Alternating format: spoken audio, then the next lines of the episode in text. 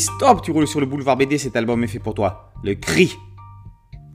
Banlieue d'Oslo, dans un hôpital psychiatrique, un patient est retrouvé mort. Il se serait suicidé. Il se serait lui-même étranglé, se tortillant dans tous les sens jusqu'à ce qu'il s'arrête de bouger. D'après le légiste, l'étranglement n'est pas la cause de la mort, mais il n'y a aucune trace de coup ou de blessure, à part le nombre 488 gravé sur son front. Mais la cicatrice ne date pas d'aujourd'hui.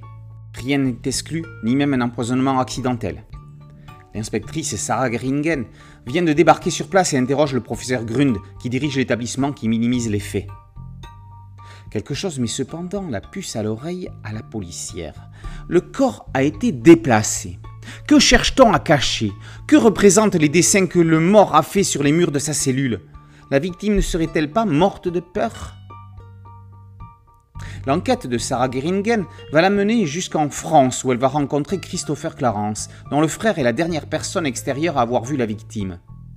Mais ce témoin est lui-même mort dans un accident de la route. Évidemment, tout est lié.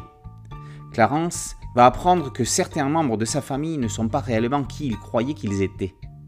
Sarah et Christopher vont conduire conjointement l'enquête qui va les mener au tréfonds de l'esprit humain, entre expériences interdites et secrets internationaux. Pierre Macchio et La Valenge adaptent Le Cri, roman policier signé du journaliste Nicolas Beuglet, paru en 2016. Lui-même s'est inspiré d'un célèbre tableau de Munch, intitulé lui aussi Le Cri, célèbre pour avoir servi entre autres de base pour le masque du tueur de Scream. La transposition en bande dessinée garde toute la force du roman. Le traitement graphique de La Valenge fait le pont idéal entre le tableau et le livre comme un chaînon manquant.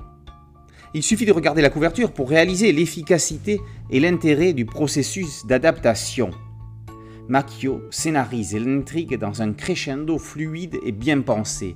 L'enquête s'accélère pour aller graduellement de plus en plus vite, finissant dans une course-poursuite haletante. La fin est un peu abrupte, c'est-à-dire qu'on courait tellement que ça fait bizarre de s'arrêter. Mais il faut bien qu'une enquête s'arrête un jour.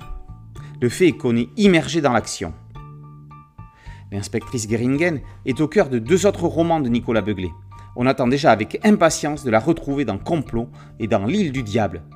Entraînez-vous déjà à courir pour pouvoir la suivre à travers le monde. Le cri par Pierre Macchio et Laval NG d'après Nicolas Beuglet est paru aux éditions Phileas. Boulevard BDC en site dédié, un podcast audio et une chaîne YouTube. Merci de liker, de partager et de vous abonner. A très bientôt sur Boulevard BD. Ciao